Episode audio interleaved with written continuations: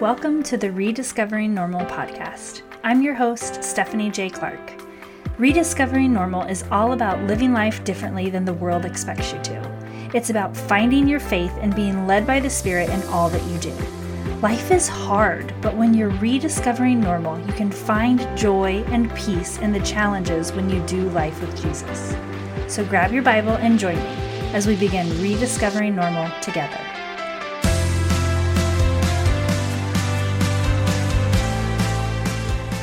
Hi, friend. I'm so happy you're here. I hope you're ready for today because it's a doozy. Today is part two of the series, and we'll be talking about how divorce is harder. As you heard last week, marriage is hard. But trust me when I say this divorce is harder. I wouldn't wish divorce on anyone. My heart hurts for anyone who has gone through or is choosing divorce. I think this can go without saying, but I'm going to say it anyway.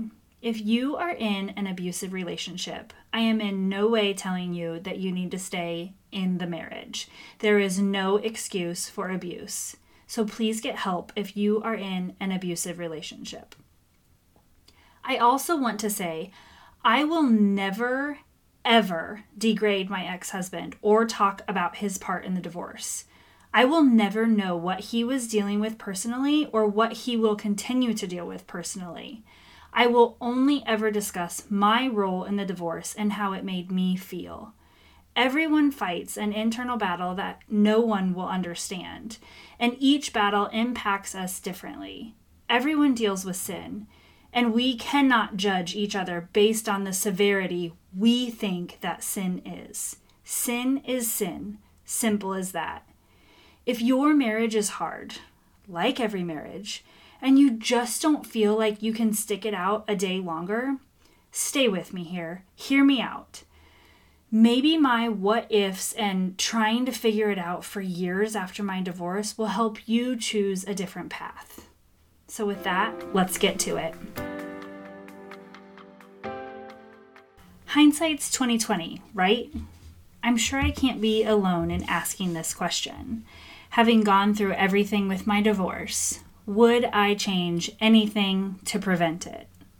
The honest answer is yes. Would it have changed the outcome of the marriage? Only the Lord knows. What I do know is this if I would have known what I know about myself now, I would have handled everything completely different. I would have been vulnerable to admit I was wrong for holding him to such a high standard. I would have softened my heart toward him and whatever he was dealing with personally that he wasn't willing to open up to me about. I would have prayed for him every day, like I do now, and for our marriage. I would have given God the chance to step in and save what I so desperately wanted with my ex husband. But I didn't know myself like I do now. I held him to a standard and an expectation that he'd never meet. My heart was hard toward him, and I thought he wanted to hurt me. I thought everything he did was purposely to hurt me. I didn't pray for him or our marriage because I was so far from having a relationship with God. I so desperately wanted him to be the husband I had pictured in my head, but I didn't have faith in God to fix it. The biggest problem is my heart was hard towards my ex husband, and I wasn't in a place to let God change my heart. This is something I struggled with for quite a while. If I'd only worked on myself and trusted the Lord all those years ago to get to a healthy place on a personal level, where would we be today? Again, only the Lord knows. I'm gonna say something that is not going to be the popular opin- opinion. So before anyone feels the need to send me hate mail, please hear me out. I'm not saying that you should get divorced at the first sign of struggle because you don't want to work at it. I already told you how hard marriage can be and that you must be intentional at putting in the work. If you didn't listen to part one last week, I encourage you to make it a priority to listen. This is what will be un- unpopular. If your marriage is causing you to turn away from God, then you need to know it's okay to consider divorce. Divorce will never be the easy way out. If this is an option you want to pursue, you need to know it could be harder than actually putting in the work in your marriage. Marriage is supposed to bring you both closer to God. As I mentioned in my triangle example in part one, you both need to be growing closer to the Lord in order to grow closer together. I don't want you to feel like you must stay in a marriage just because God doesn't like divorce. Obviously, there are big reasons, such as abuse, that would certainly call for divorce. However, we need to change the narrative about divorce and if God approves or not. Even more so, we need to be more cautious about choosing a spouse to begin with. You need to choose a spouse who loves Jesus more than they love you. You have to stop making permanent decisions with temporary people. Let me say that again. You have to stop making permanent decisions with temporary people. I struggled for a long time and carried a large amount of shame when thinking about my decision for divorce. It wasn't until after my divorce that I began pursuing a true relationship with Jesus. I had to let go of an old mindset that I grew up believing divorce is never an option. When I first opened up about being unhappy and wanting a divorce, someone close to me said to me, If he's not beating you or cheating on you, you have to make it work. Whew, let me tell you, this was the hardest thing to hear when I was hurting so badly. Eventually, that person came around and supported me in my decision, but it was still extremely hard to hear and to go against their advice. But because of this mindset, I felt like I wasn't worthy of Jesus' love because I went against what he wants for marriage. It feels worth noting that none of us are worthy of the love God gives us. But that's why His grace and mercy are so wonderful. He loves us even though we don't deserve it. This mindset was really hard for me to break because whether I wanted to admit it or not, I was a brand new follower of Jesus. I've always believed, but I didn't understand what it actually meant to follow the Lord and establish a relationship with Him. Divorce shouldn't be your first option, but you should try to be more accepting of divorce as an option. When I look back on who I was and what I was dealing with personally at the time of my divorce, there are so many things I wish I would have known and done differently. I wish I would have considered therapy for, first. Not marriage counseling, although that maybe should have been considered as well, but therapy for myself. Looking back, I was dealing with postpartum depression. I should have been asking for support instead of a divorce. I had so much going on inside that I kept pushing deeper and deeper, and I didn't even realize it.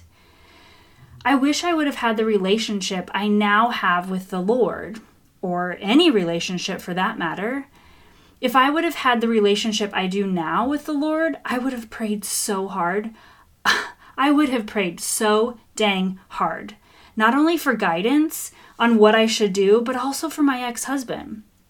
I would have asked God to sick the Holy Spirit on him and me and pray that he loved Jesus as much as I do. I would have given the Lord more time to intervene.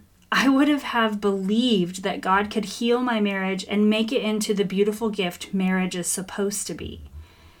The hard part to overcome in all of this was sin shock. I think we experience sin shock because we have laws. So while you don't, like, you won't be in trouble with the law if you're caught not serving your spouse, you will be held responsible if you're caught committing a crime. Because of the law, different crimes have different consequences. However, when we sin, we all commit the same thing grab your Bible and get ready to highlight. First, let's look at 1 John chapter 3 verse 4. This verse tells us, everyone who commits sin practices lawlessness, and sin is lawlessness. Sin shock makes us think that our sin isn't as bad as someone else's sin, but that's not true. Just because you sin differently doesn't make anyone better or worse in the eyes of the Lord. You must take ownership of your sin and ask for forgiveness. So, next, let's look at Psalm chapter 32, verse 5. It says, Then I acknowledged my sin to you and did not cover up my iniquity. I said, I will confess my transgression, transgressions to the Lord, and you forgave the guilt of my sin. You are already forgiven because Jesus died on the cross. Okay, one more. Let's look at Ephesians chapter 1 verse 7. It tells us, "In him we have redemption through his blood, the forgiveness of sins in accordance with the riches of God's grace." Jesus died for you so you could live a life of forgiveness and a life close to our Father in heaven. The Lord is ready to forgive you, but you must repent and ask to be forgiven. It also helps to ask the Holy Spirit to convict us, which is a hard prayer to pray. But I promise you, you will feel overwhelmed by the Holy Spirit the next time you feel the urge to sin, regardless the size of sin you think you might be committing. Sin shock is hard to overcome. It's hard to admit that because you sin differently than others, you still are not better or worse than anyone in the eyes of the Lord. Divorce isn't pleasing to God, but it's the choice I made. I allowed my marriage to fail. My marriage didn't fail because it was part of God's plan. My marriage failed because I let the enemy win. I have a very vivid memory of an ex in law telling me that the devil was trying to destroy my marriage and I shouldn't give in to it. I'm not proud to admit this, but I sat there listening, annoyed, and thinking I knew more about God than they did. This is so foolish of me. And that person was so right. The enemy had me. I claimed to be a Christian, but I was self righteous, thinking I was right and that they had no business telling me about God and the enemy. My heart aches when I think of this memory, but I'm so grateful that the Lord showed me where my heart needs softening. God is sovereign over everything. The Lord didn't cause the divorce, but because of His sovereignty, He allowed it to happen. It failed because we didn't have God in our corner. I didn't have God in my corner. When thinking of the triangle example again, the further we got away from God, the more we grew apart. I can't say how my ex husband's relationship with God was because honestly, I have no idea. This wasn't part of our marriage. Not to mention, I already told you this isn't about him. So I should say, the further I got away from God, the further we still grew apart. If only one person is growing closer to God, you still grow further apart. The most wonderful thing about Jesus is he offers grace and mercy and forgiveness. I had been praying and asking the Lord to help me understand the reasons for the divorce. I kept feeling a sense of guilt and grief, and most of all, shame when thinking about the divorce. I've grown enough to admit that I had toxic traits. I hurt my ex husband more than anyone ever has and probably ever will. This is a hard pill to swallow. But the thing about being human is that none of us are perfect. I'm still working to overcome any toxic traits I still have. I will always be a work in progress to change my heart and my mind. therapy, lots and lots in therapy to help change my ways of thinking, but also developing an intimate relationship with the Lord to change my heart. The enemy also had a tight grasp on my mind when trying to release this. It was a roller coaster of emotions, sometimes all in one day. The biggest emotion is feeling the need for closure. The feeling usually comes out of nowhere. I could be fine for weeks and bam! I think if we could just talk it out so we no longer blame one another, if we could have some closure, then everything would be better. I know that this isn't from the Lord because this wanting closure feeling, it sends me into a funk that's hard to snap out of. I replay memories over and over, trying to figure out what I could have changed and how I could have made it better. then I sometimes find myself longing for a do over. This longing then leads me to feeling even more guilt for having that thought to begin with, because that would mean giving up the beautiful life I have today, which includes a second chance at marriage and an amazing husband and two more children. But that's where the therapy comes in. A professional can help explain my swirling emotion and bring me back to reality.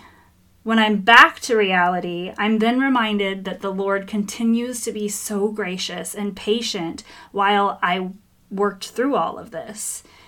Each time I go through a vicious cycle of wanting closure, the Lord continues to soften my heart. He helps me learn to trust that the only closure I need is with my Lord and Savior, Jesus Christ. For example, about six months ago, while I was working on writing my book, I vividly remember the moment I told my ex husband I was going to leave. The memory came as I was driving, and the memory hit me out of nowhere. I cried. I felt like my chest was going to explode, and an overwhelming sense of grief hit me all over again. I'm getting a little choked up now thinking about it again. I had not thought about that moment in such a long time. And quite honestly, I'm not sure I ever thought about that moment at all. The memory felt so fresh, like it had just happened, like I was experiencing it for the first time. I remembered the look in his eyes, the devastation, and the hurt. I had never seen it before because I had already emotionally shut him out. In the past, this type of memory would have sent me spiral, spiraling, and I would have felt so out of control. However, this time, the memory was a gentle reminder from the Lord to keep my eyes focused on Jesus. I am grateful that this memory of this memory now because the Lord used it to show me how far I've come. I have so much more compassion for my ex husband now, even though I may never get to extend that compassion to him personally. I took this moment as another opportunity to stop and pray. I asked for forgiveness, again, for my part in the divorce and not allowing the Lord to intervene. I was so grateful that the Lord had shown me the closure I needed from the divorce and how much I've grown. It's normal to want closure. The unknown scares you.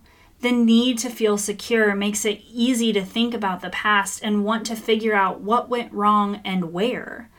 I don't think it's a bad thing to reflect on the past, but only if it's to assess how far you've come. Don't get yourself into a rabbit hole of what ifs because what's done is done, and you need to trust there is a plan for you. However, if you're like me, that's probably not good enough you're going to want to try to figure it out. You'll want to think back on ways you could have changed what you said or did. I allowed myself to do this and process my divorce. However, it was a hard and messy road. I'm glad I did it because I've grown so much, and now I hope to help you figure out how to pull yourself through it quicker than I did. The rabbit hole of what ifs is dangerous if you dwell on the past and wish for that life, but want that life to be different. I knew I couldn't have that life back. Some days I wanted it back, but that was a trap from the enemy trying to keep me from the beautiful life I have now. If you do want to figure it out, you need to make sure you keep Jesus at the center of it. Ask that He reveal why things went the way they did but he'll only reveal those things if your heart is ready. My heart wasn't ready, so it was a hard and messy process. Your heart needs to be ready because the process will most likely reveal the toxic parts of you, not your spouse. Everyone is fighting a battle with the enemy every single day. You need to learn to always be kind, even when it's easier to judge and think you're doing life better than others. It's important to remember that as long as you're learning from your mistakes, you're growing. Choosing divorce may have been a hard mistake that I have to live with and learn from. However, I keep experiencing tremendous growth because of that decision. Growth is hard, but it's always worth it. If divorce is the decision that you're facing, no one can make that decision for you.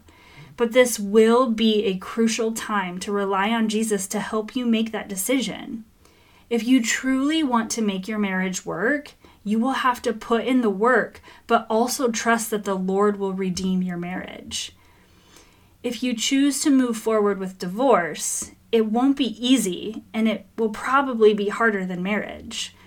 But I want to also encourage you even though it will be harder, the Lord will still redeem you. He will use your story for redemption, and it will bring Him all the glory. And with that, I'll meet you back here next week for part three. May the Lord bless you and keep you. May the Lord make his face shine upon you and be gracious to you. May the Lord turn his face toward you and give you peace. Thank you for tuning in to the Rediscovering Normal podcast. Could you do me a huge favor? If you felt the Holy Spirit moving in you during this episode, could you give it a five star rating or leave a review wherever you're listening? And please share it with someone who may need this message as well. This is the number one way that others find out about the podcast. And if you want to keep in touch, find me on Instagram Okay, friend, until the next episode, keep rediscovering normal every day with Jesus.